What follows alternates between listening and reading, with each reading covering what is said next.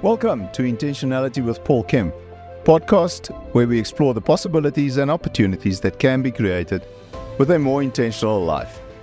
If you like what you hear and see, subscribe on the different channels. Please follow us on social media and share the links with your family and friends so that we can impact more lives. This is episode 15, and today I want to talk to you about happiness, joy, and bliss. But before we get there, why do I want to talk to you about these things? It's because there is a big risk to living a more intentional life.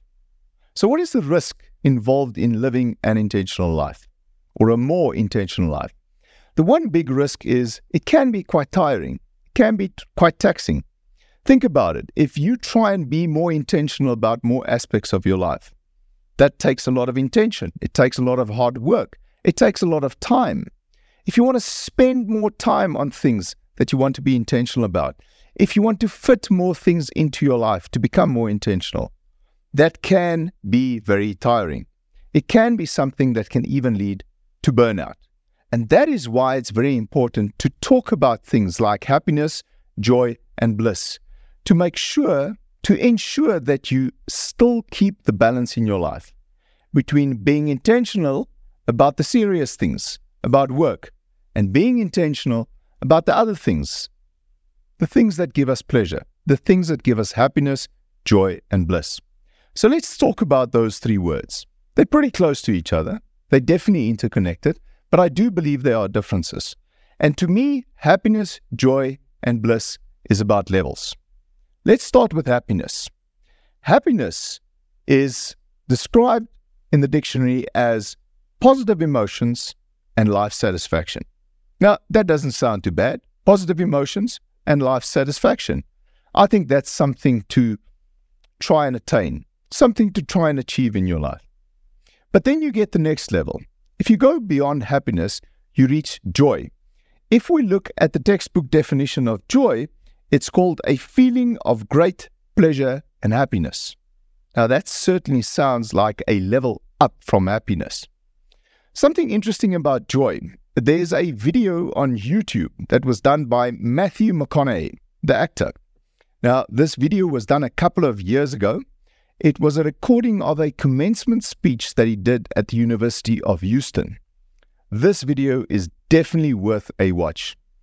Uh, I went to check this morning, and by this morning, it already had 30 million views on YouTube because it's a very powerful message that Matthew McConaughey shares with the students during this commencement speech. Now, in this speech, he gives a number of life lessons that he has learned. And one of those life lessons actually talks about the difference between happiness and joy. And I love the way he describes joy. He talks about it in the following way He says, Happiness is an emotional response to a specific outcome. So, what that means is if I then I will be happy. So, for example, if I get this job, if I get this girlfriend, if I get married, if I get this promotion, if I get more money, all of those ifs defines your happiness as the result of a specific outcome. What Matthew says in the video is joy is different. Joy is not a choice, it's not a response on a specific result. Joy is more of a constant a feeling that we have from doing what it is that we are fashioned to do. I'm going to repeat that. I think it's worth repeating and it's very powerful. Joy is a feeling that comes from doing what we are fashioned to do in our life. So that's joy. But then there's a next level to this, and that is bliss. And again, if we go back to the dictionary definition of bliss, bliss is described as supreme happiness and utter joy. Clearly, that's another level up from joy. I love that word bliss. I think that is something that we need to pursue more often in our lives. Now, I have done some recommendations on podcasts in the past. I've told you what the podcasts are that I like to follow. There's a new one that I want to share with you today, and that's the podcast of Ed Mylett. It's well worth a listen to, and there's a very specific podcast that Ed did I think it was about a year ago. And this podcast was called how to protect and preserve your bliss. And in this podcast, Ed Mylett gives a great description of what bliss actually means. And I'm going to read it to you. I love this description. Ed says, Bliss is not an emotion, it's a state of being. It's about knowing why you are here, why you were born, what your mission and purpose in life is. And this meaning of life transcends emotion. Experiencing a state of bliss ultimately is about discovering the purpose and meaning of your life. So, how can being more intentional help you to achieve a state of bliss? There's three things that I think you can do. The first one is take a piece of paper this week, go and sit down and start thinking about the things that give you bliss, that help you to achieve this state of bliss. Now, this can be people, this can be tasks, this can be behaviors. There could be things that are part of you that could be robbing you of your bliss. There could be things in your life that are stealing your bliss. It's important that you go and write them down, that you're aware of the things that steal from your bliss. Now, do not misunderstand me. Once you've written this list, you will have some people on there, some behaviors, some tasks, some things that are very personal to you. We can't always just cut all of these uh, things out of our life. We can't simply get rid of certain people in your life. It would have been great if it was uh, possible to do that, but it's not always possible. The important part here would be if there's, for example, a person on that list that steals from your bliss, it would be to try and limit the amount of time that you spend on that person. If there's a task on the list that steals from your bliss, try and spend less time on those tasks. So that's the first thing. Make a list of the things that steal from your bliss. The second list you need to make is to write down the things that feed your bliss. Now, again, this could be anything. This could be music, a movie, a hobby. It could also be a person. It could be something like exercise, exercise or quiet time or alone time. You alone will know what are the things that feeds your bliss in your life. What are the things that help you to achieve this state of bliss that I'm talking about? The third thing to do would be to then ask the question whether you are bringing bliss to the lives of others, whether you are loving and serving other people, whether you are making a difference in the life of lives of other people. These are three of the things that I believe you can do to achieve a higher state of bliss. Now, it's easy to talk about bliss. It's easy to talk about making lists of things that steal from your bliss or that adds to your bliss or helps your bliss. But what if things are just not working yet in your life? What if you haven't even achieved that state of happiness or joy that we are talking about, let alone bliss? What can you do if you're feeling overwhelmed? If you just don't have the energy at the moment to stay on the right path? If your mindset is troubling you? If you're struggling to stay intentional? I've got a solution for that. I've recently discovered a channel on YouTube called Big Think. And there's some really amazing, wonderful, educational, inspiring videos on this Big Think channel. And one of the videos I've seen recently is a video by a Dr. Laurie Santos, where she talks about how to be happier in five steps with zero weird tricks. And I love this video. It's a short video, it's about eight minutes long. And in this video, she starts off by giving four specific reasons why we are not happy. And she calls these four things annoying features of the mind. The first of these four annoying features of the mind that Dr. Santos talks about is intuitions. Now, what does she mean by intuitions? Intuitions is where we think we know what is going to make us happy. Take money, for example. People often think the more money I have, the more happiness I will achieve. And all studies have proven that to not be true beyond a certain amount.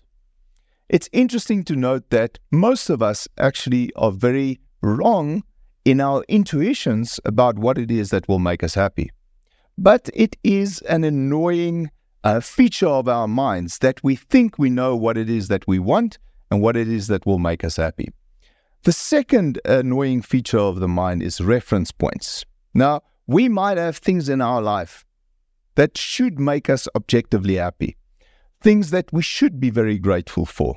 Unfortunately, what happens is we start making comparison. We create reference points in our life. We see the kind of car or the kind of house or the kind of clothes somebody else has.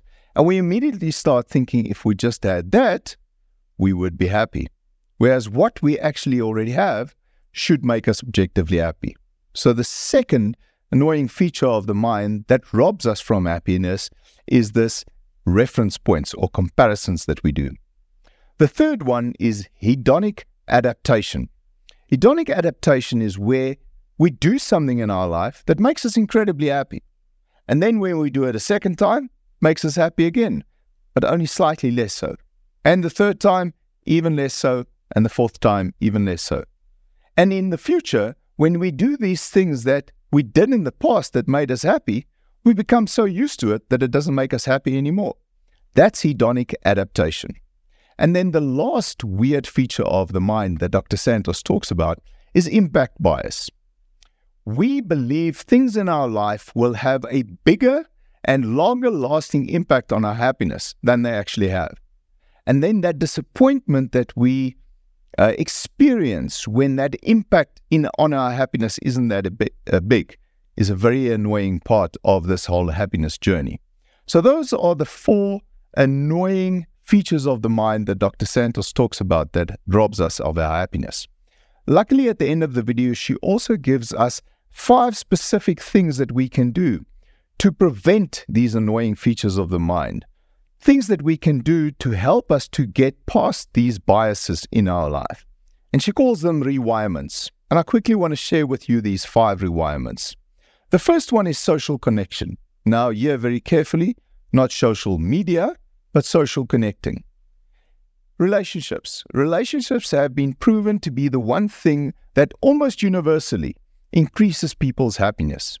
Get out there, Connect with people, face to face, one on one, or in a group. Social connection adds to levels of happiness. The second one is other orientedness, simply doing nice things for other people. I'm sure when you've done that in the past, you've experienced it yourself and the level of happiness that it can give you. Maybe it's something you've forgotten. Maybe it's something you can give some attention to again. Doing nice things for other people helps us in our levels of happiness. The third one is gratitude, really focusing on the blessings that you have in your life, the things that you can be grateful for. That immediately creates a feeling of happiness in us. The fourth one is savoring. This is, by the way, my favorite one because savoring fits in so nicely with the theme of intentionality.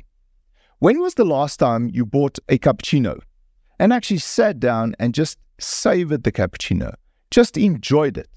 The problem we have in our rushed lives these days is we buy the cappuccino and we drink it while working, while sending an email, while having a conversation with someone else. Start trying to savor the good things in life, enjoying them intentionally. That will help with your level of happiness. And the last one, exercise. There's been clear scientific studies that shows how starting to move adds to your level of happiness. Five things that Dr. Santos in this video recommends that can help us to rewire our brains and to add to our happiness. I want to end off this week by giving you four questions that I want you to really think about in the coming week. Four questions that I think is fundamental to us getting to that state of bliss that I was speaking about earlier. And these four questions are number one, what are you grateful for in your life? Number two, what are you passionate about? Number three, what brings you happiness or joy or bliss, whichever one you choose? And number four, what is your reason for being? Take some time this week to think about these four questions and to write down what you think the answers to these questions are for your life. Now, the only one I think that's a little bit difficult is this question around a reason for being. So I want to expand on that ever so slightly. Think about the reason for being as being represented by four circles. The first circle is what is it that you love? The second circle is what is it that you're good at? The third circle is what can you get paid for. And the fourth circle is what does the world need? Now, if you think about these four circles and you put them over each other, there's a spot where all four of these circles converse. And that spot is usually your reason for being, or should be your reason for being. There's a Japanese word for that place where these four circles intersect. That word is ikigai, and that word is translated into English as a reason for being. So find what it is you love, what it is you're good at, what it is that you can be paid for, and what it is that the world needs, and you will probably find your reason for being. My first wish for you for this week is that you are lucky enough to find the answer, not just to the questions that I asked you earlier, but also to that reason for being. And that you can get to spend more time in that reason for being. My second wish for you for this week is that you may have a very intentional process in moving from happiness to joy to bliss so that you can experience ultimate and unbridled bliss in your life. We've come to the end of this podcast and time for my tip of the week. I haven't done a movie in a long time, and I've shared with you my love for movies. So I do want to share with you the impact that one of my all time favorite movies has had on me. Now, this is the oldie again. Comes from 1989, and it's the movie Dead Poet Society, an absolute classic um, starring the wonderful late Robin Williams. Now, those of you that haven't seen it, don't worry. I'm not going to spoil the movie. There's no spoiler alerts here. Um, if you have seen it, really take the time to go and watch it again. It is a movie that has never dated, a movie that you can watch over and over again because of the absolutely wonderful messages in this movie. Now, there's some wonderful scenes in there, there's some wonderful quotes in there. I think of, Oh, Captain, my Captain. I think of, Seize the day, boys. Make your lives extraordinary. These are some wonderful quotes from the movies. But the one I want to leave you with is my favorite one. And again, it's a quote from a movie that fits in perfectly with the theme of this podcast around intentionality. Now, this quote is a quote that is read from a book by one of the students in the movie, and it's a book written by Henry David Thoreau. Now, what I found interesting in researching for this episode is that the quote is actually not read 100% the way it is actually in the book. But I've chosen to go with the way the quote was read in the movie. And I'm going to read it to you. And think about the word intentionality while I'm reading this to you. The quote goes as follows I went to the woods because I wanted to live life deliberately. I wanted to live deep and suck out all the marrow of life, to put to rout all that was not life, and not, when I had come to die, discover that I had not lived. Powerful stuff. All that's left for today is to thank everybody that supports this podcast, especially a big thank you to my production team for all of their efforts behind the scenes. Thank you to FFG for continuing to support this podcast. I truly believe that this will grow into something meaningful that can create lasting memories along this journey. If you want to contact me, please send me an email to paul at iwpk.co.za. Congratulations on choosing a more intentional life, and may the rest of your week be an amazing intentional journey. Thank you.